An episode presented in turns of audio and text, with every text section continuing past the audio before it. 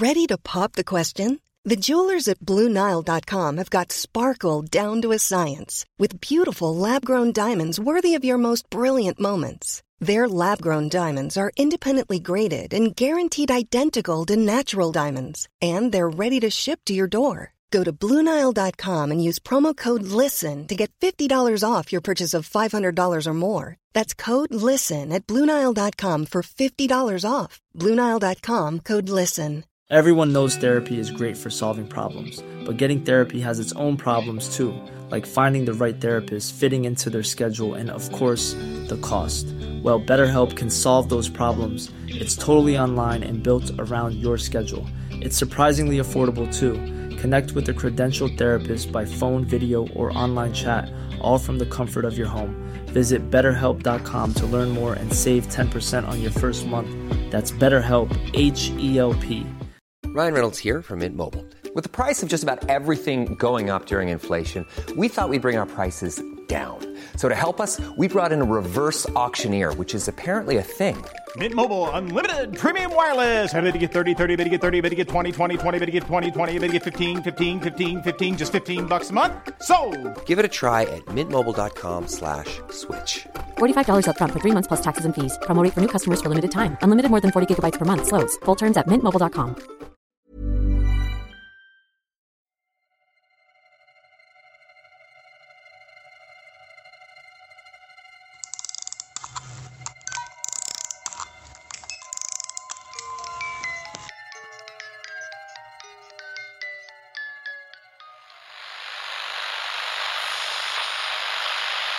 That was one week before I murdered my mother. I said, she's got to die. And I've got to die. More girls like that are to die. Au quotidien, c'est sur Terre, oui.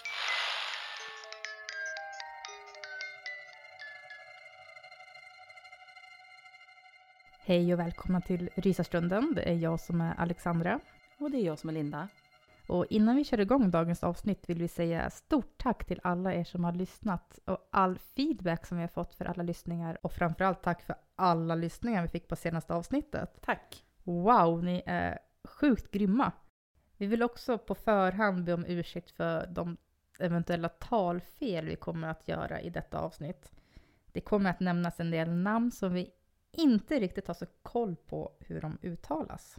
Nej men precis. Eh, För i dagens avsnitt så ska vi prata om kidnappningar. Mm. Och eh, mer specifikt om mannen som kallas för Belgiens monster. Eller som han egentligen heter, Marc Dutroux. Han föddes den 6 november 1956 i Belgien. Och eh, under åren 1995 till 1996 så utförde han ett flertal kidnappningar och mord. Och eh, han torterade och utnyttjade ett flertal flickor mellan 8 till 19 års ålder sexuellt. Mark kidnappade sina offer och låste sedan in dem i en specialbyggd fängelsehåla. Eller i ett specialbyggt lönnrum som han hade byggt i sin källare. Där misshandlade, våldtog och slutligen dödade han dem genom att antingen låta dem svälta ihjäl eller genom att slå ihjäl dem. Mark hade dessutom sällskap av minst tre eller fyra brottslingar, bland annat av sin fru. Men Mark Dutroux han var i alla fall det äldsta barnet i en syskonskara på fem barn. Och eh, hans föräldrar arbetade som lärare och de emigrerade till Kongo-Kinshasa när Mark var endast ett par månader gammal. Men de återvände till Belgien igen 1960. 1971 så skilde sig hans föräldrar och Mark hamnade då i en depression. Och vid den här tiden så var Mark 15 år.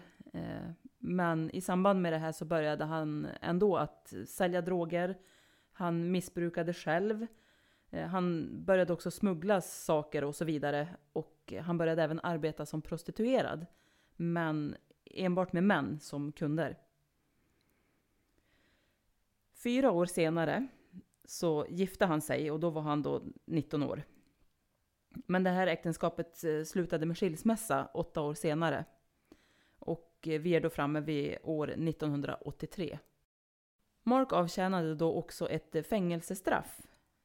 Och medan han avtjänade det här straffet så träffade han sin andra fru, som då skulle komma att bli hans medbrottsling. Hon heter Michelle Martin. Mark utbildade sig även i fängelset till elektriker. Och efter att ha blivit släppt igen så försökte faktiskt Mark att eh, försörja sig som elektriker.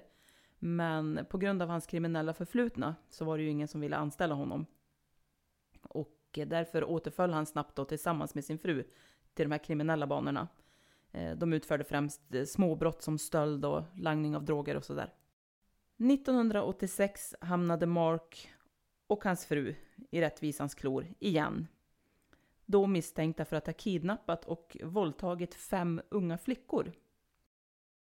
Mark dömdes till 13,5 års fängelse efter att ha ansetts vara den dominerande parten i brotten. Men redan efter sex år så släpptes han fri för gott uppförande. Och det här var då år 1992. Han lyckades också övertala en psykiatriker att han inte var kapabel att arbeta och därför blev han beviljad socialbidrag från staten. Och i samband med frigivningen fick han även tillgång till stora mängder sömntabletter och annan lugnande medicin. Något som han skulle komma att använda sig av när han några år senare skulle kidnappa sina offer. Efter frigivningen flyttade Mark och Michelle till en stad som var känd för sin höga kriminalitet och arbetslöshet. Och här fortsatte Mark med sin kriminalitet och han gjorde allt ifrån att sälja stulna bilar och annat stöldgods till att smuggla droger och ganska snart så började han tjäna ganska stora pengar på det här. Under den här tiden så inredde också Mark tillsammans med några medbrottslingar ett lömnrum i ett av sina hus. Han hade flera hus. Och eh, den ursprungliga tanken, enligt Mark själv, var att han skulle använda rummet för att förvara smuggelgods i. Men det förstår man ju att så inte var fallet. För Mark ska nämligen ha erkänt i senare förhör eh, att han har haft väldigt våldsamma och sexuella fantasier som innefattar sex med barn ända sedan han var tidig tonåring. Han hade dock aldrig vågat förverkliga sina fantasier och eh, de här försöken med de fem första unga flickorna han kidnappade, de, det misslyckades, menade han. Tre år efter hans frigivning så skulle han få användning av de mediciner och tabletter han fått tillgång till vid frigivningen och sitt specialbyggda lönnrum.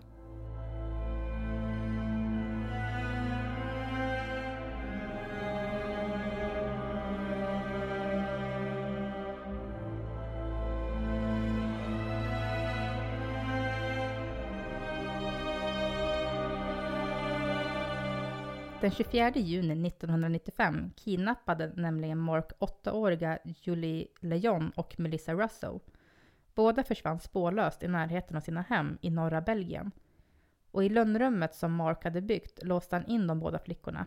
Och under minst ett halvår framöver våldtog Mark flickorna regelbundet och gjorde flera hemmagjorda pornografiska filmer med sig själv och de båda flickorna. Bara cirka åtta veckor senare var det dags igen. Den 22 augusti 1995 försvann 17-åriga Anne Marshall och hennes 19-åriga vän Eife Lambrix efter att ha varit och kampat med en grupp vänner. Under en kväll deltog Anne och Eife i en show där en hypnotisör uppträdde. Och där blev de då filmade av en person i publiken. Så man vet ju att de var där. Men när showen var slut kom de aldrig tillbaka till sina vänner igen. De hade då blivit kidnappade på järnvägsstationen av Mark och troligtvis en medbrottsling med namn Michel Lelivre. Senare samma kväll ringde en av de övriga vännerna som tjejerna kampade med till Anns pappa och berättade att tjejerna inte hade kommit tillbaka från showen. Pappan gick då till polisen men fick en väldigt svalt bemötande där. Poliserna sa åt pappan att eh, inte oroa sig och att tjejerna säkert skulle dyka upp igen. De var säkert bara ute och letade efter lite äventyr eller så. Mm, troligtvis. Det brukar man ju göra. Ja. Försvunna barn ansågs under den här tiden som ett rätt vanligt men inte så allvarligt problem. Det behandlades av polisen på samma sätt som vanlig stöld.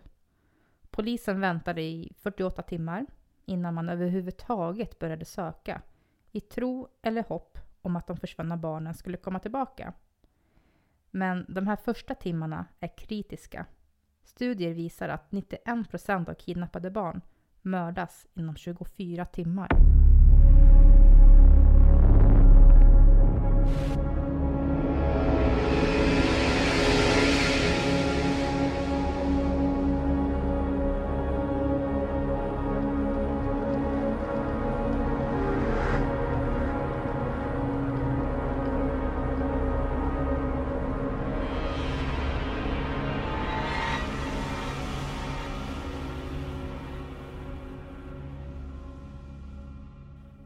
Lönnrummet i källaren, det var ju redan upptaget. Så Mark kedjade därför istället fast Anne och Effie i väggen i ett av sina andra rum i huset. Och där drogade och våldtog han flickorna ett flertal gånger. Och Marks fru Michelle, hon visste ju vad som pågick. Och efter att ha hållit flickorna fångna under ett par veckor så dödade Mark dem och begravde dem sedan i sin trädgård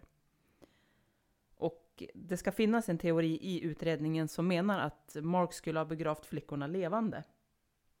Men det har inte gått att bevisa.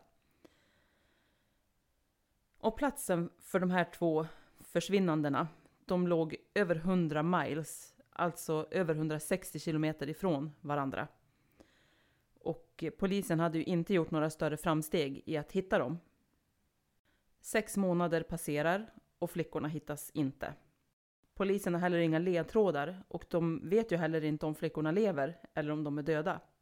Och det skulle bara vara en tidsfråga innan fler barn skulle försvinna. Sen i december 1995 så misstänks Mark för att ha stulit flera lyxbilar och han grips för det här. Och han sitter då häktad fram till den 20 mars 1996. Eh, men han släpps sedan då det inte fanns några bevis för det här. Men under den här tiden då han sitter häktad så sitter ju Julie och Melissa nere i det här lönnrummet. Och Mark hade då gett ansvaret till sin fru att mata de båda flickorna. Men Michelle påstod sig vara rädd för att gå in i den här hålan där de hölls fångna. Vilket då resulterade i att båda flickorna svalt ihjäl nere i källaren och eh, de hittades senare begravda i bakgården vid ett av hans hus.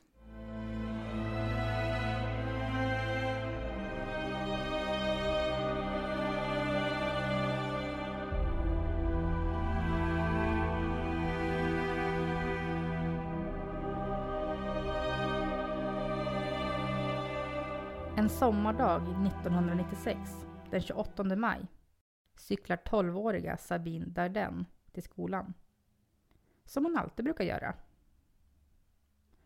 Hon blir då förföljd av en vit vän. När Sabine försvinner tillsätter poliserna en eh, så kallad Missing Person Unit för att slå ihop alla utredningar om de saknade flickorna.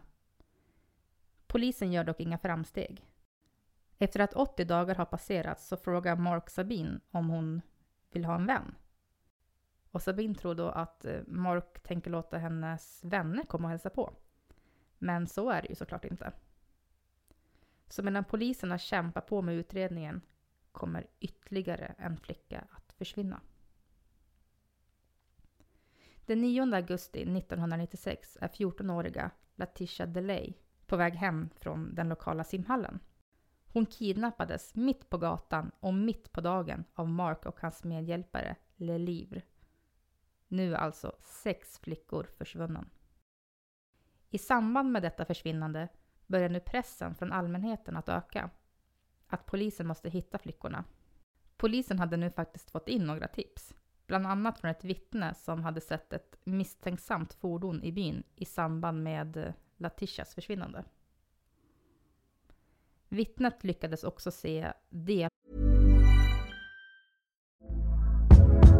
Hey there, it's Michelle Norris. I'm host of a podcast called Your Mama's Kitchen. When I travel, I'm usually looking for a way to find a taste of home when I'm not at home. And one of the things I love to do when I am at home is entertain. And Airbnb allows me to do that. When I was in California recently, I rented a house that had a great kitchen. And when we were sitting around the table, we're all thinking, we're in someone else's house. Someone could be in all of our homes as well.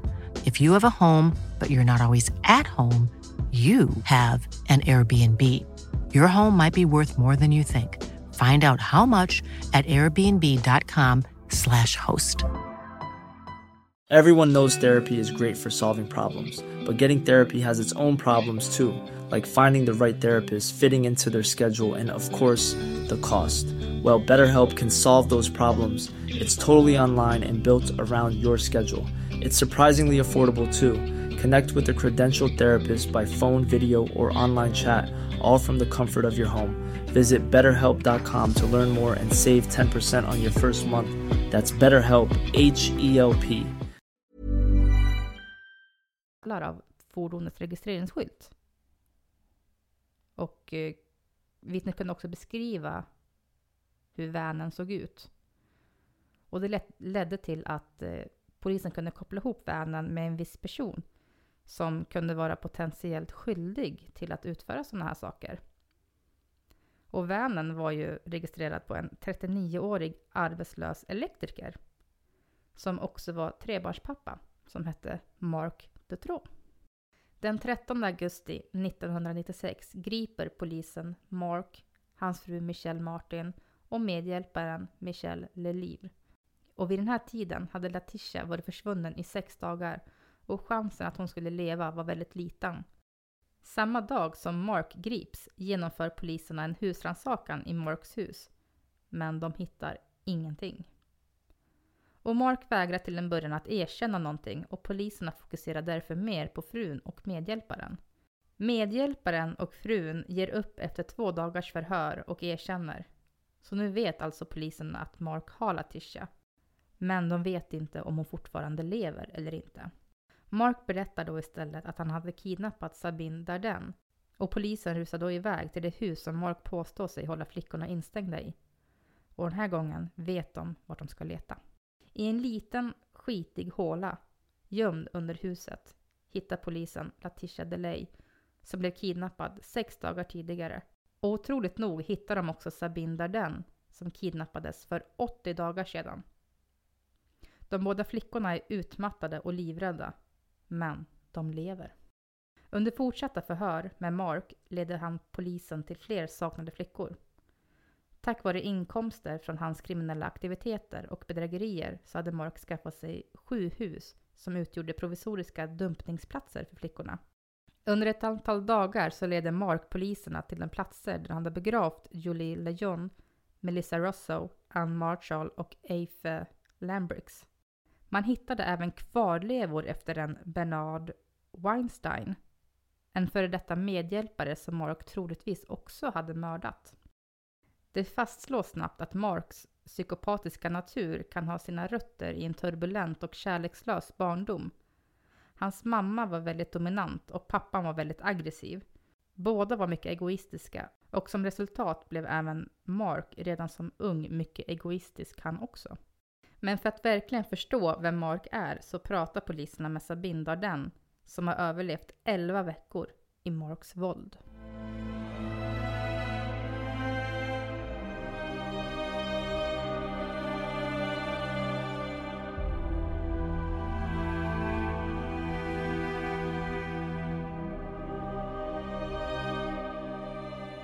Efter att ha blivit kidnappad på vägen till skolan så kördes Sabine till ett hus.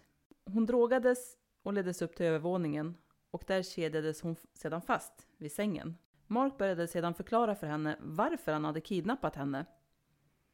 Han sa att hon hade blivit kidnappad i utbyte mot en lösensumma. Men hennes föräldrar hade vägrat betala den här lösensumman och eh, då hade de här människorna som hade beordrat kidnappningen gett Mark order om att avrätta Sabine. Och eftersom han var en så snäll man så hade han bestämt sig för att skydda henne istället. Och i utbyte mot att han skyddade henne så skulle hon ge honom några förmåner. Och man behöver ju inte vara raketforskare för att förstå vilka förmåner han hade i åtanke. Fastkedjad och ensam så våldtogs alltså Sabine vid upprepade tillfällen av mannen som kidnappat henne. Eller, som han själv uttryckte det, hennes räddare. Allt eftersom veckorna passerade så flyttade Sabine ner till den här specialbyggda fängelsehålan som var 91 cm bred och 2,74 meter lång. Sabine hade med sig en dagbok där hon gjorde ett kryss för varje gång Mark våldtog henne. Ett kryss för varje gång det gjorde ont och två kryss för varje gång det gjorde jätteont. Och Mark tillät också Sabine att skriva brev som han sa att han skulle skicka till hennes föräldrar. Men såklart skickade han dem aldrig. Och det här kan då ha lett till att Sabine, som då var ett litet barn, trodde att hennes föräldrar helt enkelt inte brydde sig om henne längre. Och det var ju kanske exakt den effekt Mark var ute efter, kan man ju tänka sig. Men 80 dagar efter att ha kidnappats, alltså den 16 augusti 1996, så var Sabins helvete i fängelsehålan över. Och det här fallet, det kom att bli ett av Belgiens mest uppmärksammade fall i Belgiens historia. Och eh, utredningen innefattade ett hundratal poliser och andra experter av olika slag. Men Sabins vittnesmål det väckte också frågor om hur Mark kunde ha utfört brotten så öppet och under så lång tid. Kunde polisen ha stoppat honom tidigare? Och kunde liv ha räddats?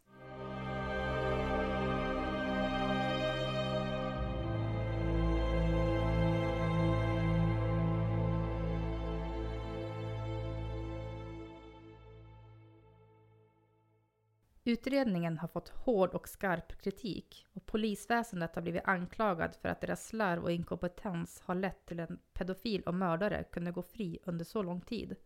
De här misstagen i utredningen ledde till att det började spekuleras om Mark var en del eller skyddades av ett nätverk av högt uppsatta pedofiler och satanister. Den misstanken späddes även på då Mark själv påstods att han var en del av en pedofilring som sträckte sig ända upp i toppen av Belgiens finaste och mäktigaste folk. Mark påstod i förhör att en lång rad affärsmän, ministrar i den belgiska regeringen, ledamöter i parlamentet, lokalpolitiker och högt uppsatta poliser var en del av det här pedofilnätverket. Och efter att alla misstag i utredningen kom ut så ledde det ju till att misstanken om nätverkets existens förstärktes i allmänheten och i pressens ögon. En del av de misstagen som polisen fått kritik för är bland annat att vid ett flertal tillfällen missat viktiga tecken och indikationer om vad Mark sysslade med helt enkelt. Varningsklockorna borde ju ha ringt från den dagen han släpptes fri. Efter de första kidnappningarna, då han blev dömd till 13 års fängelse men blev frigiven efter sex år. För trots att Mark var en registrerad sexbrottsling sedan länge och eh, trots att två av kidnappningarna skedde i samma stad som Mark själv bodde i så var det ändå ingen som misstänkte honom. Förrän han kunde bindas till Latesha Delays försvinnande i samband med att ett vittne hade sett hans van. Och 1995 så satte polisen Mark under övervakning och eh, det sattes då bland annat upp en kamera som var riktad mot hans hus. Men Mark utförde ju oftast sina kidnappningar på natten. Och eh, polisen stängde av kameran klockan 18.00. Och det är ju väldigt smart om man vill fånga en kidnappare. Nej, det vill jag inte påstå. Nej. Och eh, den ansvariga polisen för utredningen, han besökte också Mark vid tillfälle 1995. Och Mark hade då förhörts vid ett tidigare tillfälle om några stulna bilar. Och man använde då det här som ursäkt för att söka igenom hans hus. Och när poliserna var inne i huset så kunde de höra barnröster. Eh, och de började då diskutera mellan varann. Eh, om vad det var de hörde och var det kom ifrån och sådär. Och en av poliserna som var med och undersökte huset, han var säker på att alltså, rösterna kom från ett väldigt nära håll. Men det togs inte på allvar utan man trodde väl att det var några barn i närheten som lekte och sådär. Så att... Men de här rösterna de kom ju faktiskt från Melissa och Julie som tre månader senare var döda. Polisen hade också hittat videoband när de sökte igenom huset. Men de tittade aldrig på banden. Och anledningen till att de inte gjorde det, det ska ha varit eh, för att de påstod sig inte ha någon videospelare. Och på ett av de här banden har man ju då sett i efterhand när man tittar på dem att eh, man kan se Mark bygga den här fängelsehålan, eller lönnrummet då, där han höll flickorna fånga. Man kunde alltså se var hålan var och hur den var konstruerad. Alltså tänk vad mycket både tid och resurser man hade kunnat spara om de hade tittat på de här banden. Eller hur? Eller tagit dem till station eller vad sjutton som helst. Mm. Verkligen. Eller bara gått vidare med, vi, vi har barnröster, vart kommer de ifrån? Ja. Undersökt lite mer. Men poliserna, alltså när de var i det där huset, de menar att de inte såg eller förstod var dörren ner till lönnrummet var. Eh, För Mark hade satt upp vägghyllor och ställt upp kartonger och bråte och sådär framför dörren. Så det gick helt enkelt inte att förstå att det gömde sig en dörr där, sa polisen. Men det hade man ju kanske förstått om man hade tittat på de här videobanden. Ja. Ja, Eller titta lite noggrannare överallt. ja men eller hur? Ja, På något sätt kan man väl se, alltså tycker jag. man tycker ju det.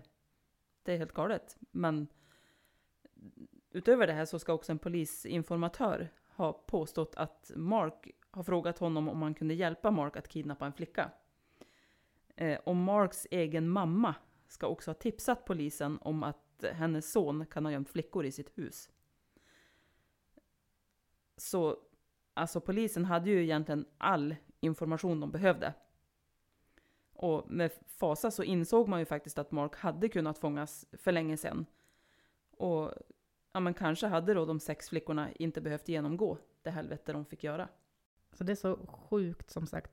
Han hade kunnat fångats mycket, mycket, mycket tidigare. Ja, De här Eller sex hur? flickorna hade inte behövt genomgå det här helvetet. nej. Nej, alltså det är inte konstigt att utredningen har fått skarp kritik. Alltså, Nej, verkligen inte. Att det är ett av Belgiens hemskaste, Ja, eller uppratade fall, vad säger man?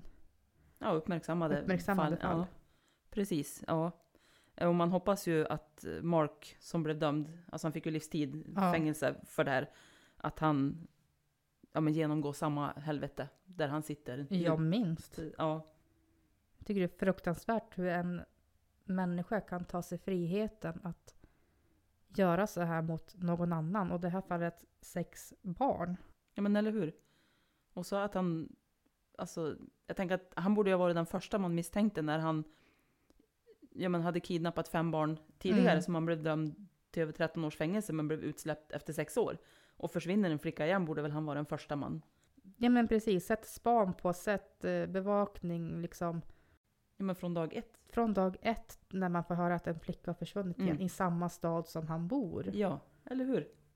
Det är ju inte så att... eh, Ja visst, det kan finnas två stycken som, som kan bo i samma stad som gör sådana saker, men ni har ett spår att gå på. Ja, Använd det. använd det ja. Ja, verkligen. Och hittar man videoband i ett hus, varför tittar man inte på dem?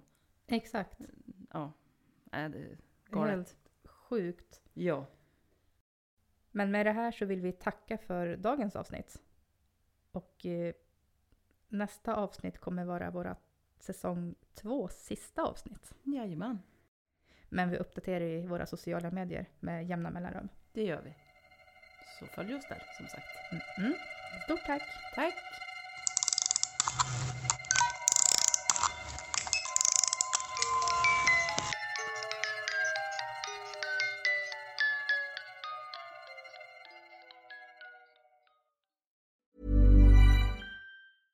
Even when we're on a budget, we still deserve nice things. Quince is a place to scoop up stunning high-end goods for 50 to 80% less than similar brands. They have buttery soft cashmere sweaters starting at $50, luxurious Italian leather bags, and so much more. Plus, Quince only works with factories that use safe, ethical, and responsible manufacturing. Get the high-end goods you'll love without the high price tag with Quince. Go to quince.com slash style for free shipping and 365-day returns.